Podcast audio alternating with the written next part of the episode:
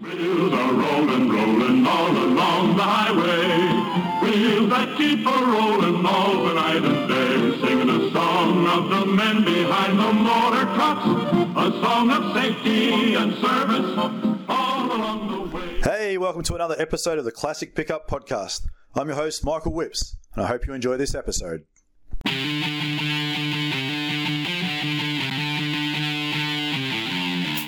This podcast is sponsored by Classic Pickup Supplies, your number one Ford and Chev pickup parts supplier. Mention Classic Truck for a 10% discount off your first order. Classic Pickup Supplies, located in Coolum Beach, Queensland.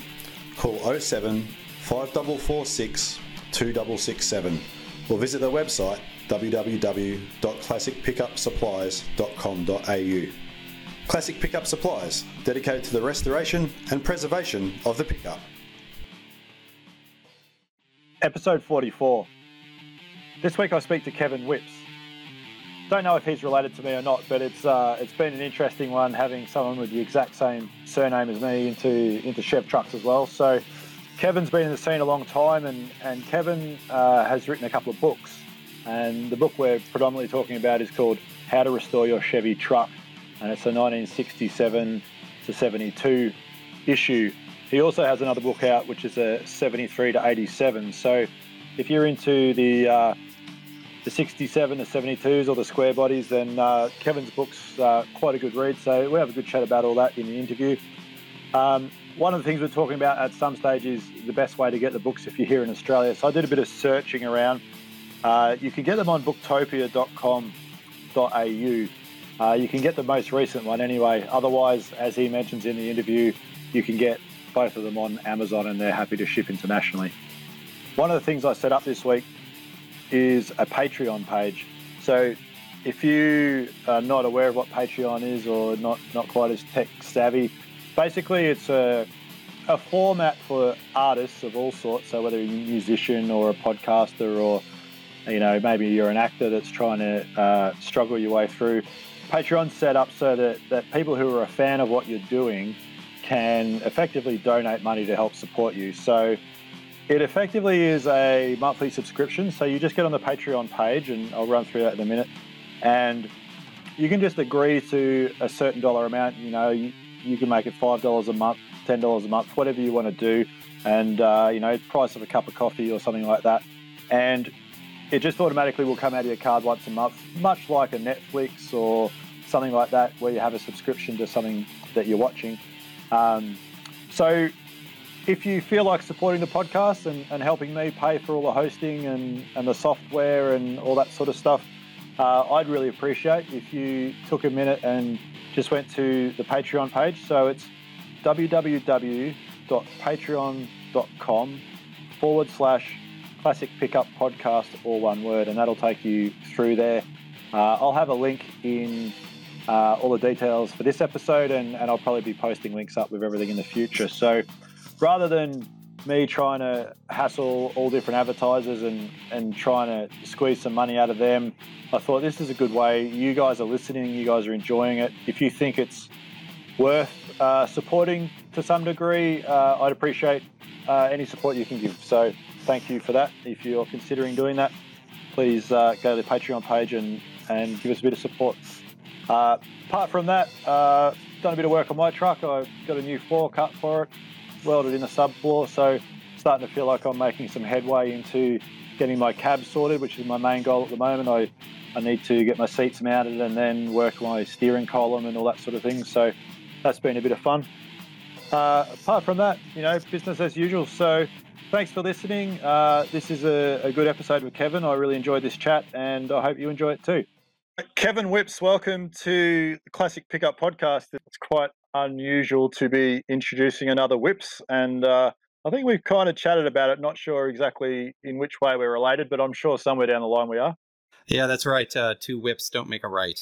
Um, yeah, no, uh, I, I, was talking to my dad about this kind of stuff uh, a couple months back, and he told me that my grandfather had like a whole other family before his side was involved, and apparently I, I, my my folks grew up in Canada. I grew up in Canada or I uh, spent the first year and a half or so in Canada, and then uh, apparently my grandpa also had something else going on.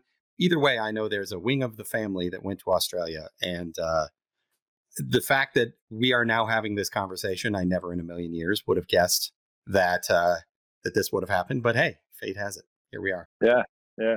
Well, I remember my dad speaking about because he's from uh, England. They're from uh, Essex, Mhm. and and when they immigrated, um, it was a it was a choice, I think, of going to Canada or Australia. It was one of the two, and they ended up in Australia. So I think it was a pretty common thing after the war for people to to make that move. So yeah, interesting stuff. Yeah. So, mate, tell us, take us right back. You know, um, you're in you're in Arizona. Is that where you were born and bred? No, uh, born in Canada, uh, first year and a half there, and then lived in Boston for 11 or so years. And then we moved to the Phoenix area in uh, 87, I think, and then lived there forever, really, up until March of last year. And then we moved down to Tucson then, and uh, we've been here ever since. Yeah, awesome. No, it's a beautiful spot. I, I was over there. I was at Dino's, not the the most recent one, but the year before, and yeah, very very cool area. I don't know how I'd go dealing with the whole summer there, but uh, it was certainly uh, fun spot.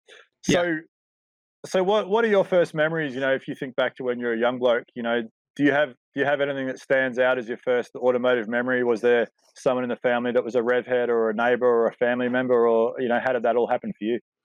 My dad had a 1972 E Type Jag, and that is the really long nose, 12 cylinder car. And he bought it back in Massachusetts somewhere in the mid 80s. And it was like his dream car. And my dad had always kind of been into cars, but never like anything crazy serious. He, you know, would tell me about accidents he had had and how his mother would let him fix his motorcycle in the living room of their apartment, which was on like the fifth floor of a building. So we'd have to wheel this motorcycle into the into the elevator to make it work. But you know, he was into cars uh, to a certain extent. And then I remember, I remember just kind of having this. Uh, you know, we drive down the street. If I'd see a Porsche or something, I'd point it out, or if I'd see a Camaro. You know, all these cars that to me were exotic at the time.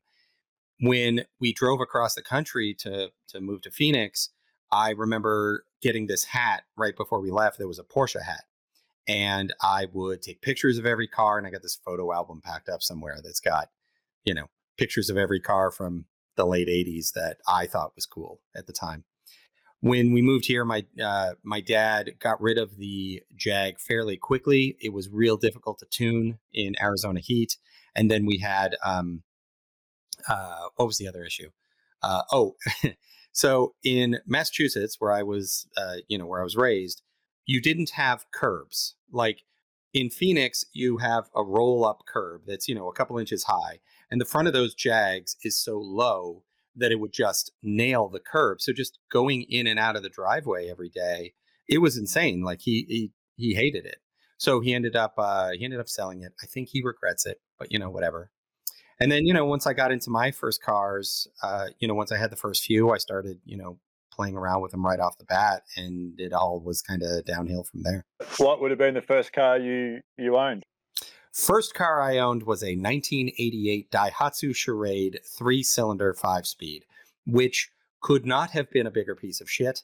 Uh, it uh, the CV joints went out every six weeks or so. Passenger side door handle uh, was the only way to get into the car because the driver's side kept breaking.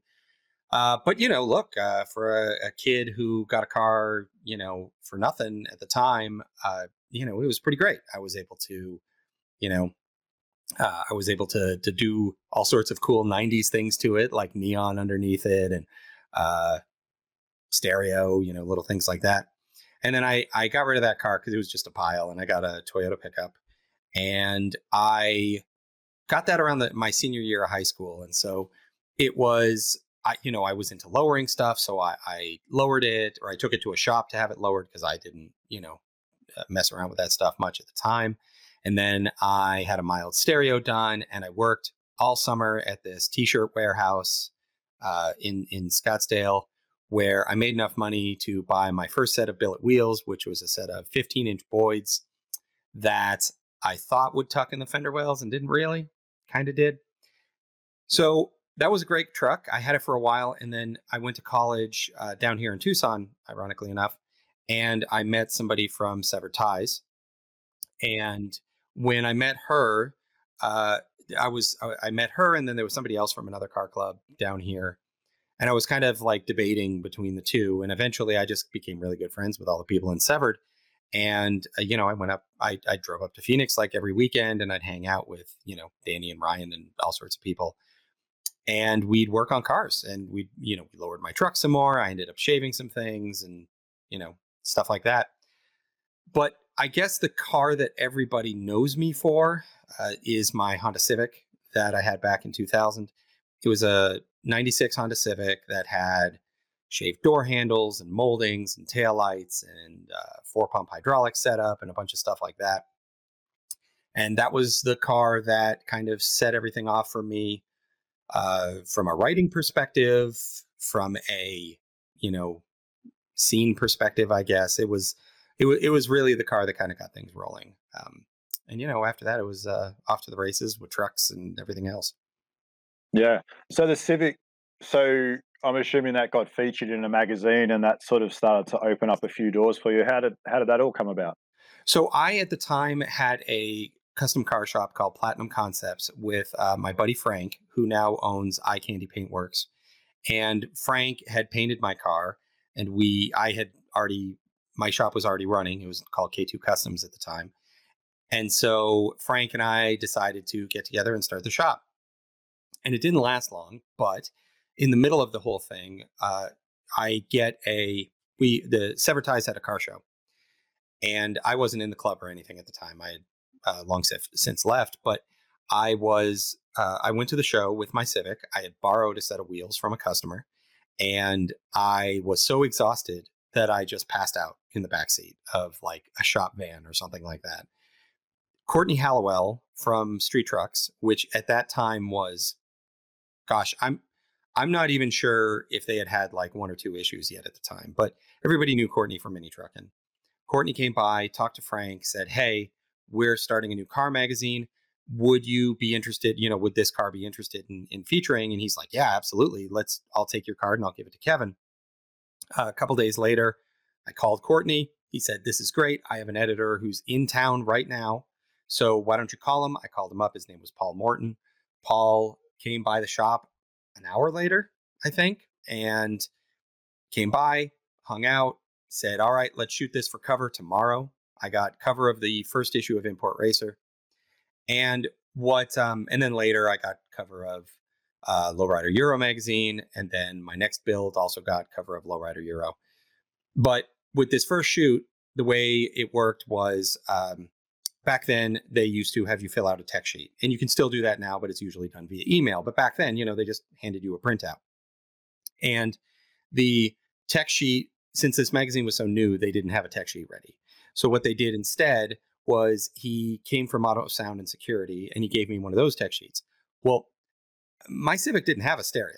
Like it had a head yeah. unit but it didn't have like i had four hydraulic pumps in the in the back and four batteries i didn't have room for a stereo so I was like, okay, well, how am I going to tell this story? There's nothing in here about suspension or anything like that. So I ended up uh, just saying, okay, well, screw it. I'll just write it myself. I'll just write the whole thing myself and you know see what happens. When I did, um, the uh, Paul liked it so much. He said, "Well, shoot, I'm just going to turn this into the story. I'm going to change it around and make it like an interview, but you know, I'll just run this as is. Hey, would you be interested in um, writing for me?"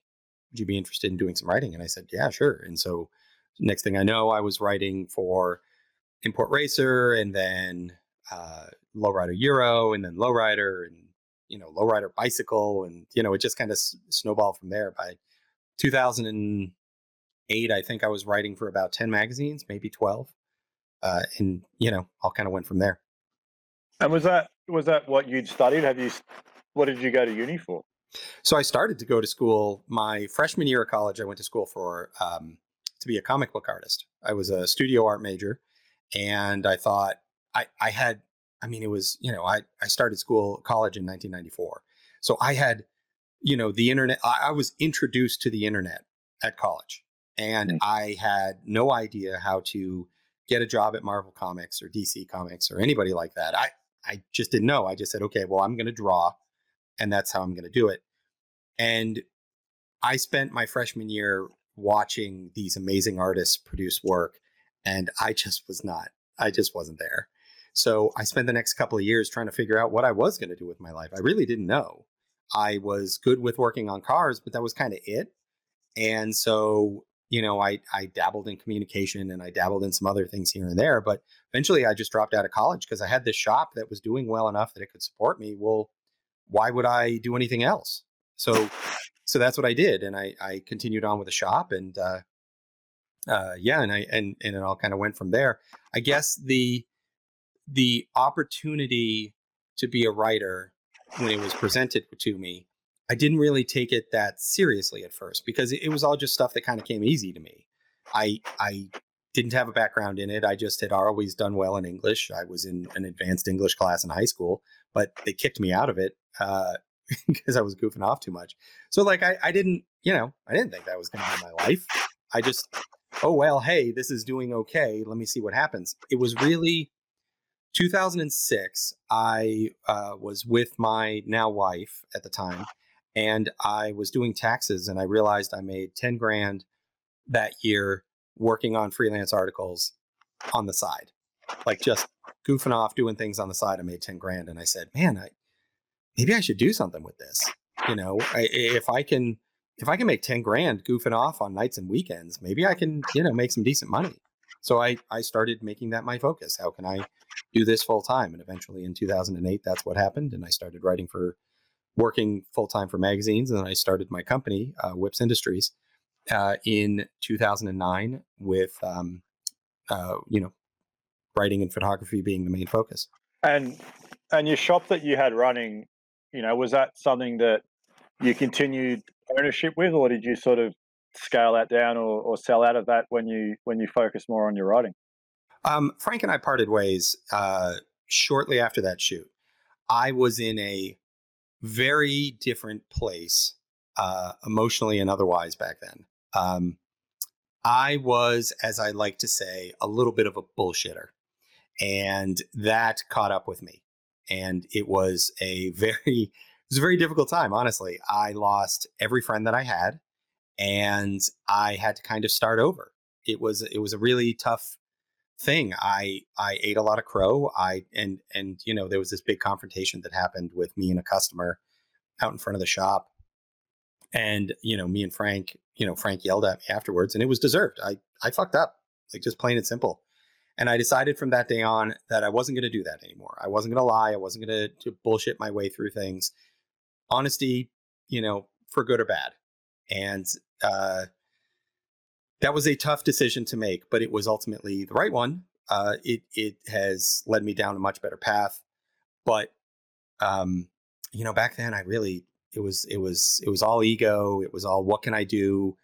How can I make the coolest car that everybody can thank me for? And you know, it was all about me. And I, I'm glad I've moved on from that phase, although it was a very difficult time in my life. Like, you know, I left I left the business with Frank and I went on to deliver pizzas for like a year. Like I was writing freelance on the side and delivering pizzas and you know, I remember I remember I had left the shop and I took my Civic to a show in California and I had to take time off to go to the SEMA International Auto Salon. On the way back, I totaled the car and I had a stack of posters like this big that they had given out at the show. Like at the show, there were models signing pictures of my car. I total the car, so I don't even have that now. And I, you know, I go to Pizza Hut and I'm like, hey, this is what I did this weekend. And I, you know, like nobody cared. Nobody gave a shit. And I, you know, it was for me, it was a huge high point for nobody else. Nobody else cared. Um, it was another one of those kind of humbling moments, you know, but I, I decided at the time, I said, you know, let's, let's pick this up and let's start over and, and uh, make better of myself, be a better person. Uh, and so that's what I tried to do, and what I've been trying to do ever since. Yeah. So yeah, it sounds like you sort of. I'm not going to use the word fluked, but you know, you obviously a lot of hard work went into that vehicle. But you know, one of your first real builds, you kind of hit the pinnacle right at the top. You had covers. Yeah, you know, you're at SEMA, and then and then where do you go from there? Is is probably something that you would have struggled with, right? That's a good way to put it. Uh, yeah. So the the Civic was cover of two magazines, and it went to the SEMA International Auto Salon, which so this is like 2000, I want to say, and in 2000, you know, Fast and the Furious movies were like crazy popular. And SEMA was trying to capitalize on that with this International Auto Salon, which I think was held in the spring, I want to say. So the next car I built, I was like, okay, well, what do I want to what do I want to do next? And I uh, I've always liked station wagons, and I bought a Ford Focus wagon that I ended up uh, shaving and painting and doing a huge sliding ragtop in and a bunch of stuff like that. And I, at this point, I was doing enough photography that I was able to do like tech articles on stuff that I was doing. So I would, you know, sell articles to Lowrider Euro about that. And Pro Hopper used one of my photos in one of their advertisements. And I was able to do, you know, I, I think I was in a Street Beat ad too for sliding ragtops. So I had gone to SEMA the year before, the official SEMA show in November, and I had talked to some people from Ford, and I said, "Hey, I'm building this Focus wagon." Right now, I had I was in the Dub magazine show across the way. This is when the car was silver originally, and they um and and I'm like, you know, look, you can look at the car, but would you guys be interested in having it here next year? And he's like, yeah, that sounds great. Well, I talked to them like one or two times throughout the year, and then I didn't really hear from them again. So I just said, okay, well, I'm just to go then. So I go and I'm like, oh, I'm in Ford Motorsports booth. And they're like, sure. And I show up and the guy's like, what are you doing here? And I'm like, you told me to come like three months ago. Here I am. The car's ready. And so he was like, all right, oh, screw it. Let's, uh, let's park it in here. So I was, that was my first official SEMA show a couple years later, I would once I once I sold the Focus, I would end up building an 01 GMC. That was my first full size, uh, but I never really finished that car. And then I ended up getting a 04 uh, Chevy truck, and that truck went to SEMA, I think twice. Once when it was white, uh, like I think it was in 05, maybe 06 that it was when it was white. And then the next time was 2000. No, I'm sorry, it was 05 the first time. 06 I didn't go. 07 I did go when it was painted. And uh, that was a feature vehicle both times, so parked out front. And uh, yeah, it was it was pretty great. Um, uh, that was a that was a high point for me. I have never been, you know, indoors at SEMA. Uh, that hasn't been a thing that I have, uh, you know, pushed for too much.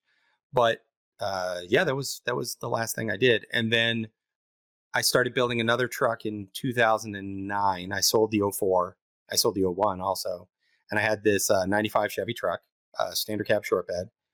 Uh, Todd and I, uh, Todd from Lowboy Motorsports and I uh, did a stock floor body drop. And when I say Todd and I, I mean mostly Todd. Uh, it, I had never done a stock floor before. I didn't really know, you know, what was what was the deal with it. But anyways, he um, him and I worked on the truck and it was a great truck. I did a lot of tech articles for Street Trucks and Sport Truck on it. Or I'm sorry, just Street Truck at the time. And then uh, my son was born. And my son was born in 2010. My wife had been laid off from her job. And it was really difficult for us. We were going through a really tough time financially.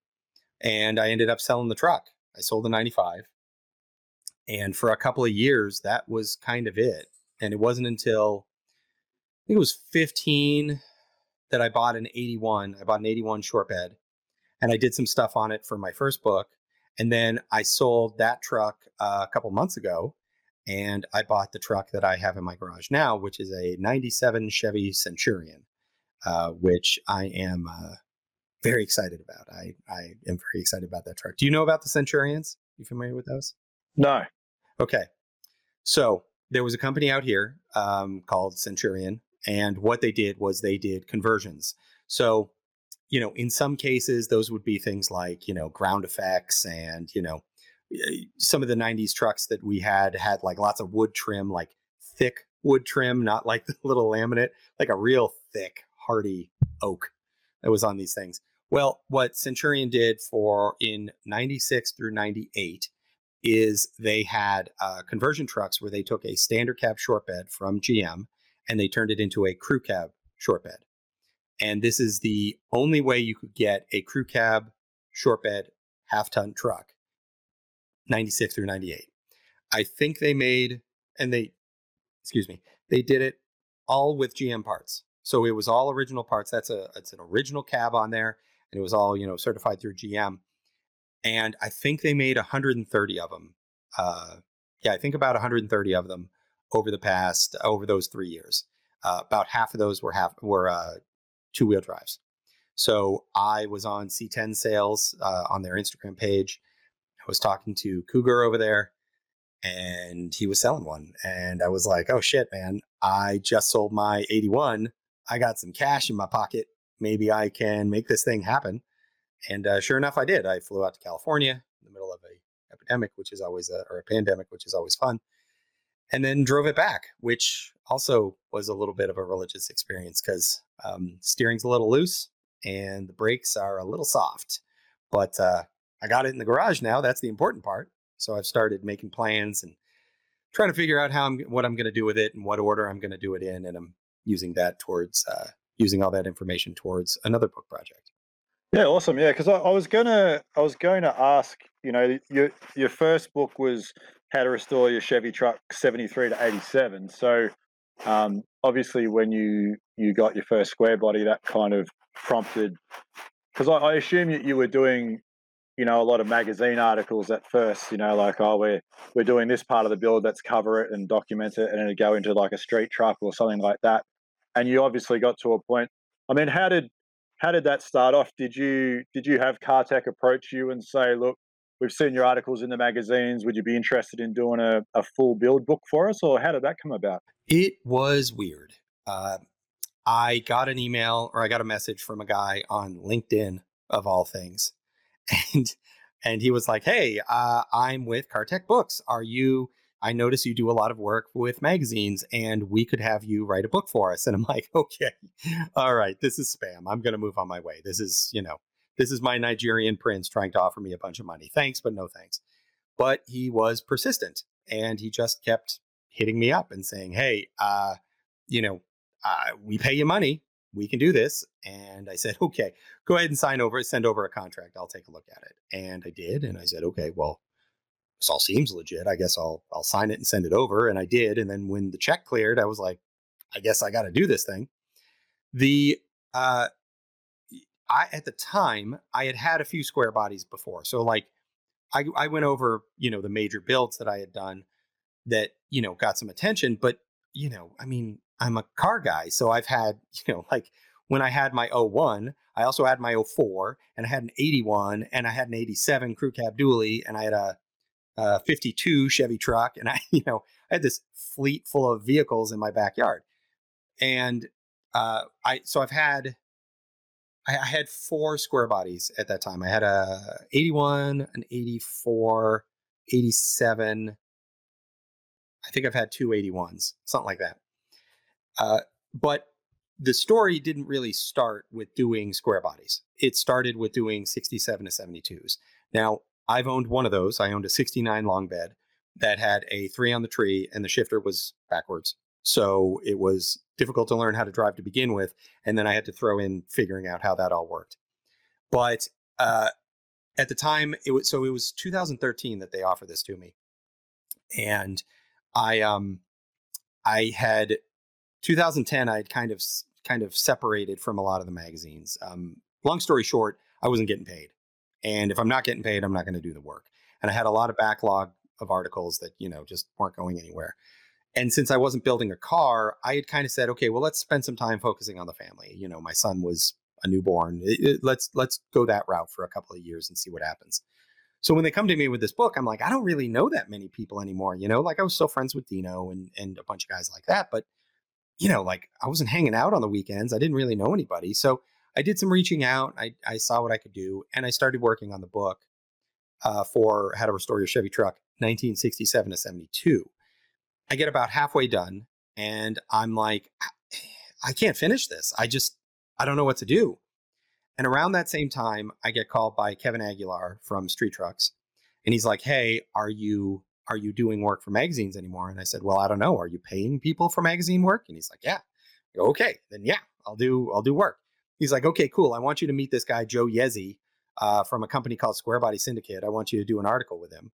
And I go, "All right, sure." So I drive out to Cave Creek, which was about 45 minutes north of where I lived at the time, and uh, hung out with Joe for a couple hours, took a bunch of pictures, and went back to my editor at the at CarTech and said, "Okay, here's the deal. I can't finish this 67 to 72 book. It's just not going to happen.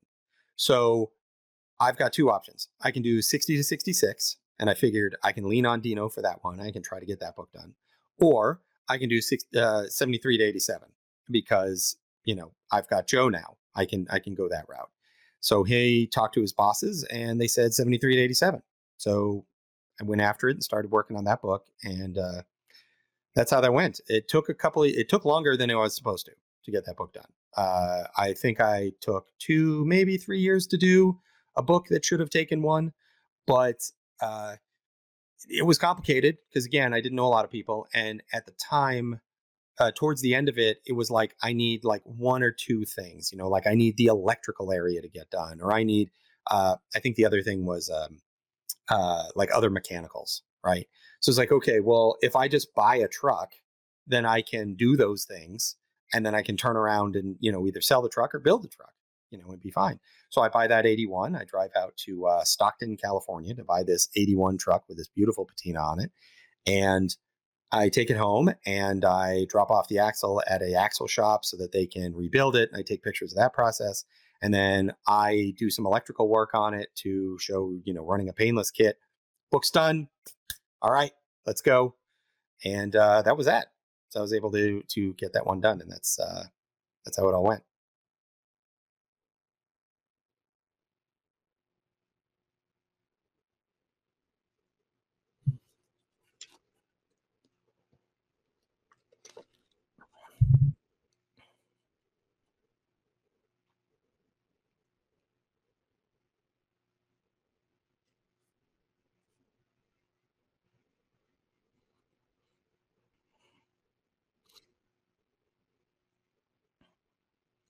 It's interesting because my editor told me, he said, whatever you do, don't buy a truck to do this book. Like, don't buy a truck with the intention of doing all this because you're never going to get it done. What you need to do is what you said. You need to build up this, you know, large community of people, and that, and that's essentially what I did. You know, meeting Joe led me to, you know, uh, doing other work over at Switch Suspension, and I had done work at Switch before, but now they were doing more square body trucks. All right, great, I can do stuff with them uh, Ronnie at the time from C10 Talk, he had reached out to me about doing a podcast, my very first one, where I'm talking about marketing. And, you know, I knew Ronnie had just gotten a square. So I said, okay, Ronnie, can I hang out and can we take pictures of, you know, working on your truck? You know, that led to other people and it just became this big network of, you know, I'm all of a sudden heavily involved in the C10 scene where I'm meeting all these people and I can shoot all these pictures. The, um, on the flip side, there's, so CarTech does two types of books. They do how to restore your Chevy truck or how to restore books, and then they have um, build and modify books. My buddy Jim Pickering uh, wrote how to build and modify 73 to 87 Chevy trucks. And he was given the contract after my book was done. So he was using my book as like a reference. And he said, Well, I guess I got to go buy a truck so that I can do this whole process, right? So he bought a truck and did the whole thing. And you know, he him and I have talked about it since and he was like, you know, when you do it that way, you know what other questions people are going to ask, you know, like, oh, well, I know that this is a oddball bolt that, you know, is only in this particular truck. All right, cool. Well, I need to put that in the book. That's information I would not have necessarily yeah. had because I didn't have it, right? So, I kind of go back and forth. What I have done since is there's the 67 to 72 book, which um, I have, you know, I collaborated with a bunch of people on. But then I have two book projects that I'm working on now. One's on air suspension, which is something I have a lot of knowledge about. But I also now have a, a fourth book that's kind of in the mix. That's how to build and modify your 88 to 98 Chevy truck. So I have a Chevy truck in the garage now, and I have, you know, I have plans to put air suspension on it. So if I don't have something in my, you know, 20 years of writing that I have photos of, I can go into the garage and I can work on it. You know, same thing with I was doing a section on swapping the front seats to buckets, right? Let's swap to some front seat to buckets and put in that cool, you know, kind of teardroppy looking center console. Well, I had done that once before on my 95, so I thought, you know, I'm remembering something from 10 years ago and I can barely remember what I had for breakfast. And and and I remember thinking, "Oh, okay, well there are holes in the truck. There are threaded holes. All I got to do is bolt it in, it'll be fine." I pull up the carpet on the on the 97 in the garage and I'm like, "Oh, there's no holes here. There's nothing. I got nothing." Okay, crap. Uh well, this again, this is something that now I know. Now I can take pictures of it and I can, you know, show in the book, these are pictures I took at a junkyard where I got the console, and these are the measurements I took, and this is how all this went. So I'm of two minds. You know, on the one hand, yes, it makes sense. Don't buy a truck because you're not going to finish it. Like you're not going to finish it within the sp- space of the build. But on the other hand, there's going to be some things that come up. You might want to buy a truck. So I kind of go both ways on it. Yeah, yeah, it's interesting. You know, and and and having read uh, your latest book, which is the um, 67 to 72, it's it's interesting. I don't know how much you know about the Australian uh, scene, but we are we're very limited as to what we can do aftermarket when it comes to suspension, chassis work, all that sort of stuff, because we have some quite strict engineering rules that we have to follow over here. So, what I think, and you know, for all our listeners who are in Australia, your books, which are a restoration book, they're not they're not resto mod. They're effectively they're restoring original. Um, even though even though I'm sure none of these trucks end up as original, but each section is doing a, an original part of it. Um, you know, for someone here in Australia who's imported themselves a, a 67 to 72, this is a great book for them to read because everything in that book is actually okay for us to do here in Australia. Whereas the other book you're talking about that uh, that your friend has done, which is all the resto mod stuff, you know, we we can't just throw a QA1 kit and put a, a notch kit in and off we go. Like you can't do it, or if you if you can do it, you got to jump through a lot of hoops. So yeah, it's I think it's a great platform these books um, for our Australian audience to have a look at because you know it's there's a lot of pictures in there and you have a lot of details. You got these little yellow um, little tech tips sections. Yeah. Sections that you've put in. Tech tips, yeah. And I, I just found them really good to read. I mean, I don't even have one of these trucks, but every little bits and pieces, you know, they're bits of information that, like you say, unless you've got a truck you don't know anyway. And and if you can read all this stuff a little bit in advance of actually doing the work yourself, then then you can be planning for it. Because, you know, if if I have to turn around tomorrow and get a patch panel for one of these trucks, I can't just go down to my local store and buy it. You know, it's right. it's a lot harder for us over here. We we have some great shops. I mean, a major sponsor of our podcast, the Classic Pickup Supplies in Coolum Beach. You know, they they have a lot of this stuff, but if it's not a common item, they're not going to have it here. So you've got to ship it over, or you know, you might end up getting on the internet and go to Brothers or LMC or somewhere like that. So yeah, here here in Australia with our scene, it's it's certainly good to be able to. You know, I I found, you know, part of me would say uh, a book is a little bit out of date in these times. You know, like the magazines obviously are disappearing like no tomorrow, and and something in a book, in some ways it seems outdated, but to actually have it there and just be able to thumb through it every time you're doing something, rather than get back on your phone and try and Google what you were talking about, I think it's a fantastic resource, especially for someone building that model of a truck. So no, they're great.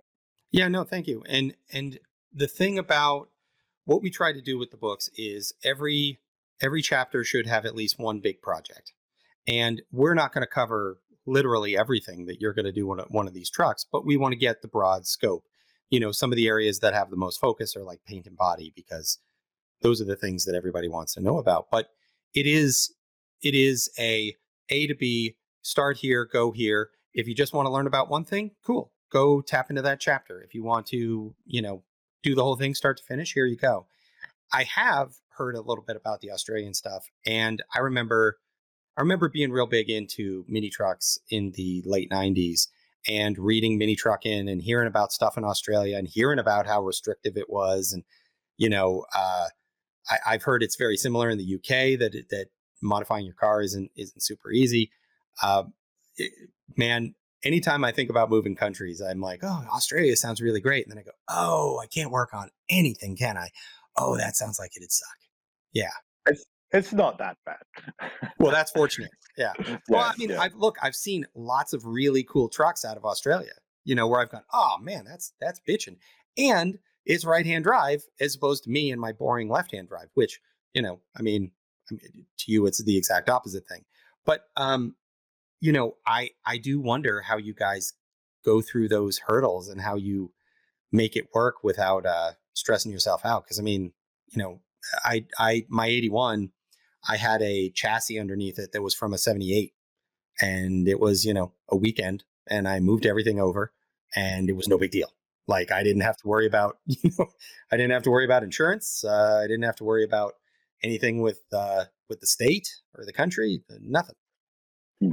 Yeah, it's phenomenal. Like the few times I've, I've uh, lived over there in the States and, you know, purchased a vehicle and driven around, like you can Fred Flintstone that thing with holes in the floor. It doesn't. It just doesn't matter as long as it passes smog. Like in California, for instance, you know that's all you need to do. But I mean, it, you know, for us over here, it's it can seem like it's oh my god, you can't do anything. But what it really is is educate yourself and understand the restrictions that you're allowed to work within. Mm-hmm. Uh, you know, then you find yourself an engineer and you come up with a plan, and then you just follow the plan. And you know, like you say, there are there are hundreds of awesome trucks on the road here, and and they've all gone through those hoops, and you know it, it, it is a little bit restrictive compared to you know you guys. You know, I've seen some of the stuff on YouTube where guys will be like wheel in a stock truck, spend a whole weekend, they drive it out with you know swapped engine, suspension drops, all that sort of stuff. Like, you know, we can't we can't do that. It's not yeah. that easy, but but we can end up with that over a longer term process that we do properly. So that's cool. Yeah, so that is cool. question, question for you about that air ride book that you're working on. Yeah. So, and I've got a copy of this book here. Mm-hmm. Yep. Uh, Max Fisher's Air Suspension Design, which I think's uh, a great book. Yeah. Um, yeah. What, once again, interesting for us here in Australia to interpret and you know make sure we do everything right. But I mean, the the physics and the dynamics of what's in that book work everywhere. So is is yours going to be on on the airbag system more than the suspension system, or is it going to be a bit of both? It's a little bit of both, but it mostly focuses on the system because the the thing is. Uh, there are so many different ways and vehicles that you can put airbags on. You know, um, when I built my Civic, I did hydraulics because it was the only option I had. There were a few people who were doing airbags back then, but the ways they were doing them were not the way I would want to do them. Um, there was nothing wrong with that, but you couldn't buy air struts at the time. So instead, hydraulics ended up being the best choice. And for, um, uh, but since then, you know, you can buy I, for that same Honda Civic, I could buy struts tomorrow that you know were airbagged, and I could lay that thing out, or at least as close as the struts would let me, and I'd be fine. Versus, you know, my '97, which is a bolt in and cut out a couple of things, suspension, and you know, do a parallel four link and some other fun stuff, and you're ready to go. We try to hit the broad notes on that because what I'm trying to do is make sure that whether you're bagging a golf cart, which I know plenty of people who have done it, or bagging your Civic or bagging your full size Chevy, whatever it happens to be, you know the basics of it. So you can get by. You know, like one of the things I said was mm-hmm. You can pretty much use a convoluted airbag on anything if you have one piece that's stable and one piece that moves, and there's a pivot somewhere in between. After that, you're kind of off to the races, whether it's a four link, whether it's just, you know, bag on top of axle, you got a frame that doesn't move, you got a axle underneath it. As long as you've got a pivot, which is going to be your suspension, you're fine. Uh, so it's um, you know, and it also goes into the history. It also goes into stuff like um, you know, like all the uh, like the the Airride 3H setup, the AccuAir stuff, you know, a lot of a lot of things like that. So it's a uh, broad topic book that has lots of tech articles too, so that you know people are diving in and you can see how these things are actually done, so you can visualize it. Yeah, so it's not a Chevy specific book; it's just an airbag Yeah, Correct. that's fantastic. Yeah. I look forward to seeing that. Yeah, yeah, absolutely. Mm.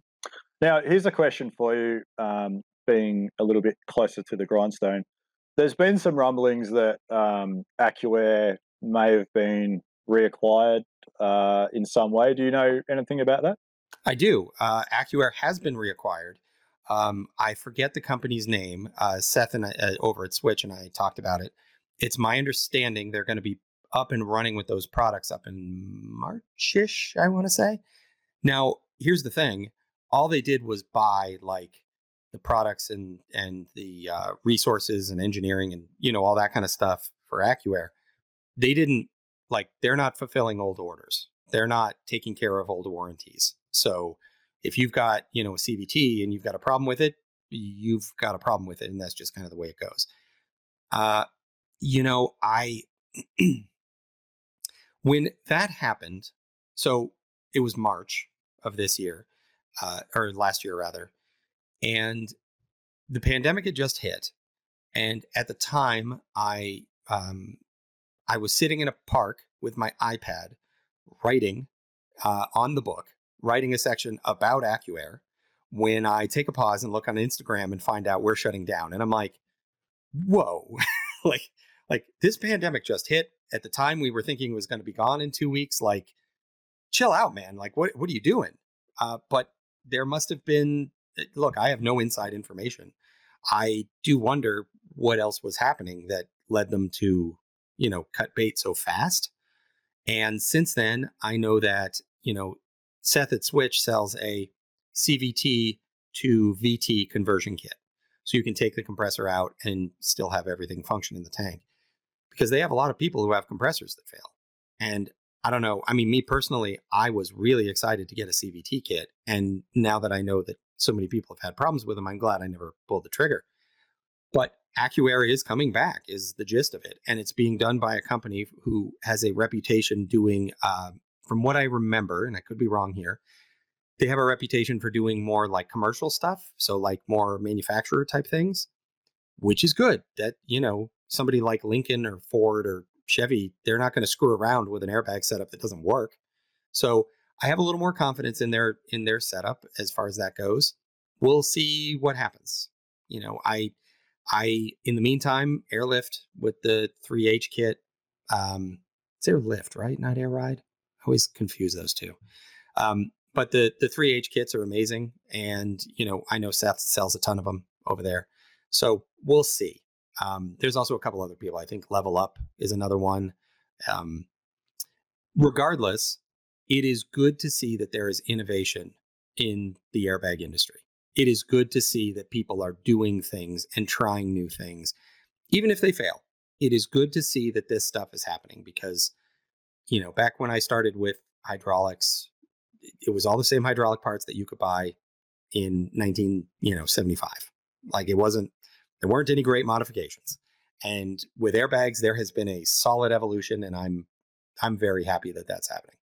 Yeah, yeah, it's definitely um, definitely needed. I mean, we all, you know, we all seen guys who you know lower in the truck, and it's just like the front just dumps down and just bounces for a minute, and then the rear goes down, and it just, you know, it doesn't even.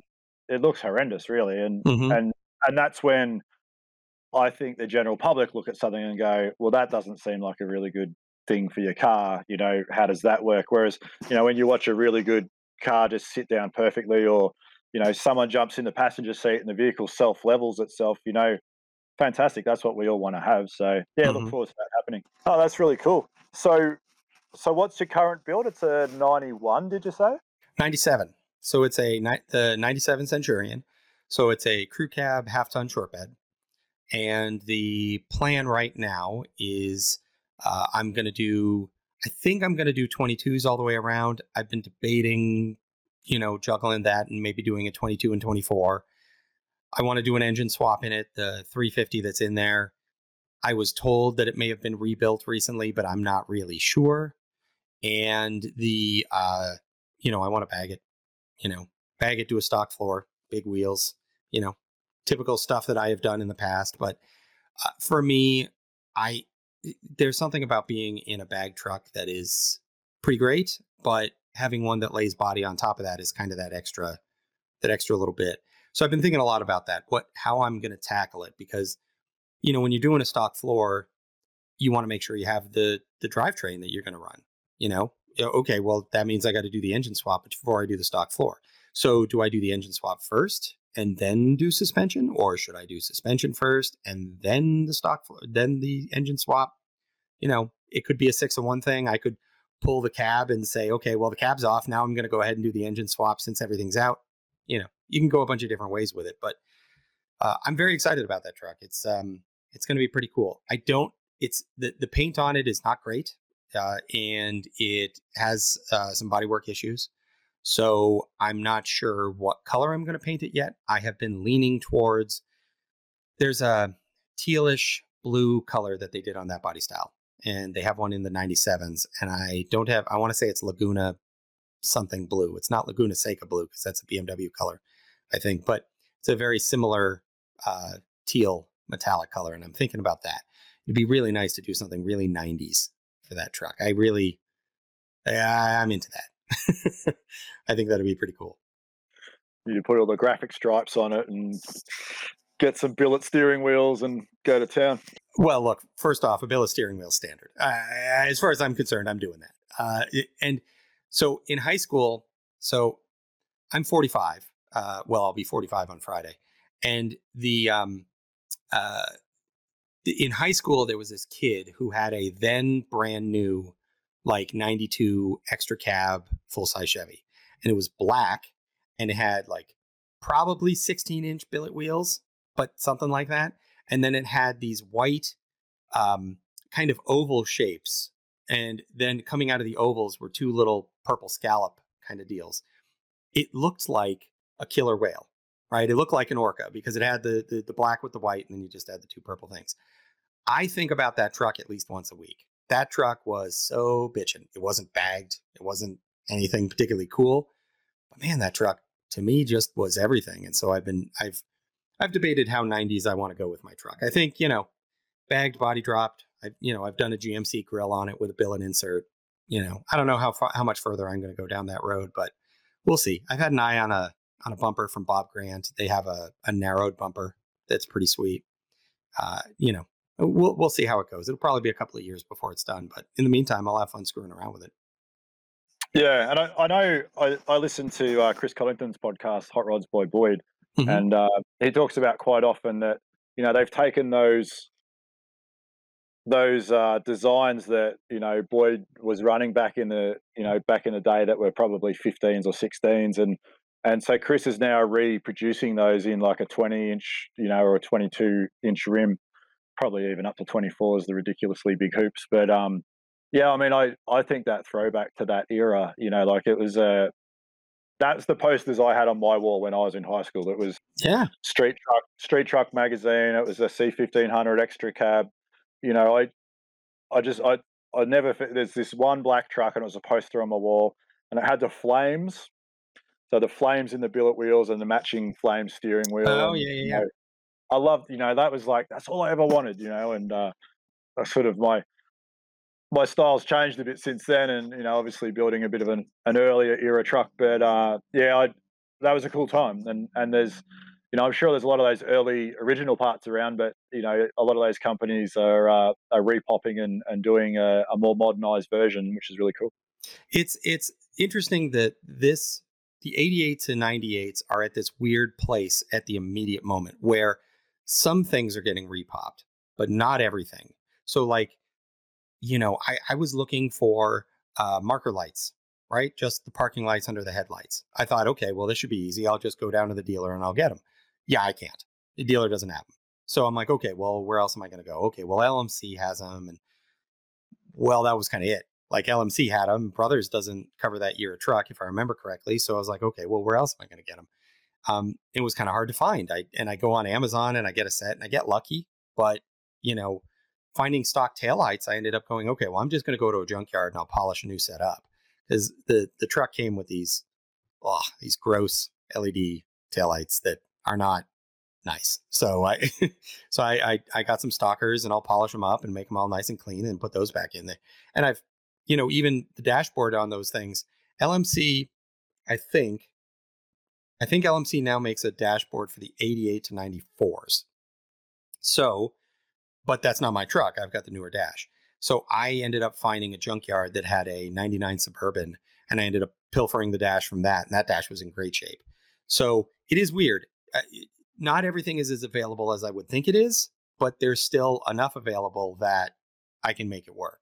So I'm I'm excited for the next couple of years too to see what other stuff comes back. I mean, because good guys just you know out here they the good guy shows are huge, and the um, good guys just uh, announced that 88 to 98s are allowed on the show field, which is a big deal. So all right, great. Now let's see if Brothers does the same thing and starts bringing in those parts and Marquez and everybody else. Let's see how that goes.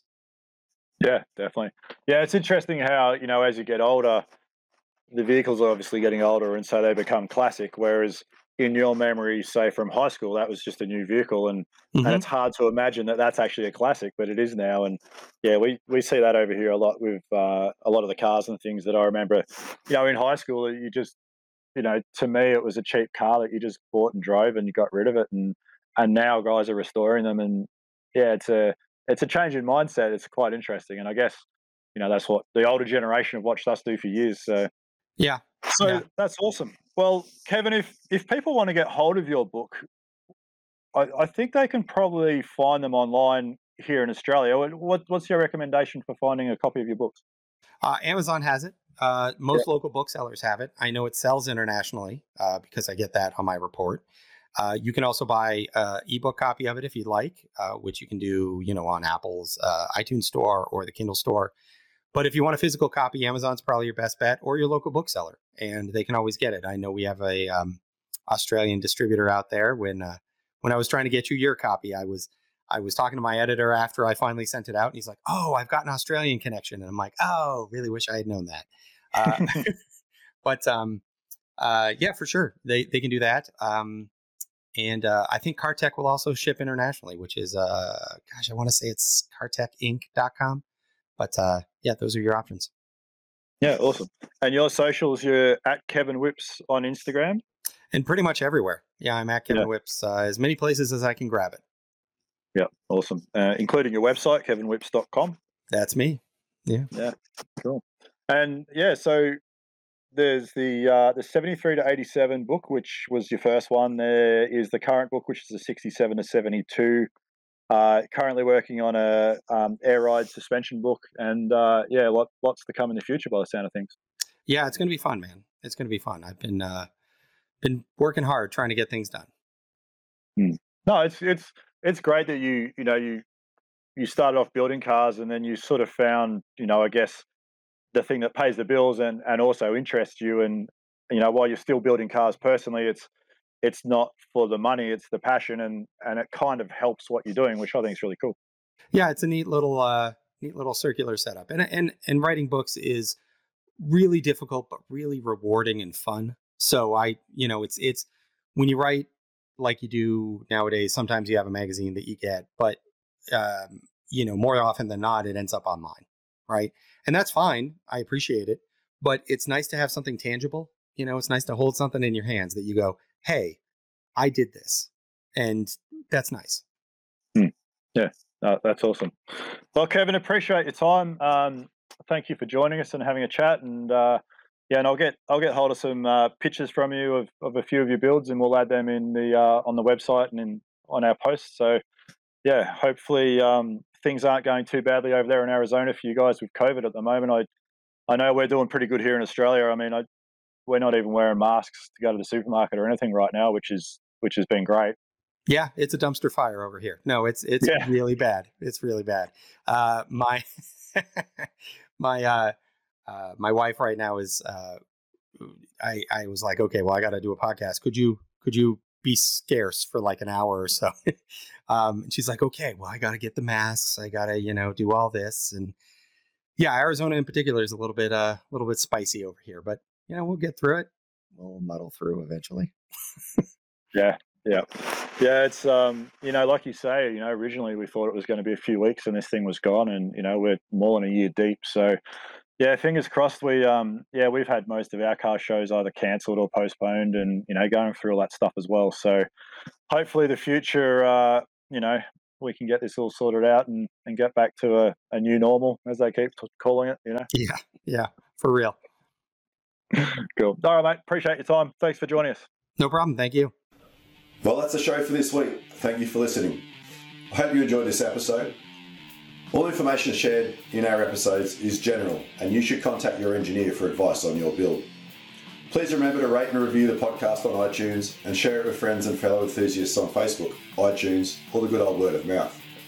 I appreciate hearing feedback, good and bad, so please feel free to shoot me an email, classicpickuppodcast at gmail.com. If you are interested in advertising on the podcast and have a relevant business, please get in touch. And finally, if you have a project you're building, it can be hard to find the time to work on it. Just spend 15 minutes a day even if you only unbolt one panel or mount one bracket, you'll be amazed at how quickly it all adds up. The music you hear in the background of this podcast is called Hammer On Down by Uncle Bonehead. Until next week, enjoy the ride.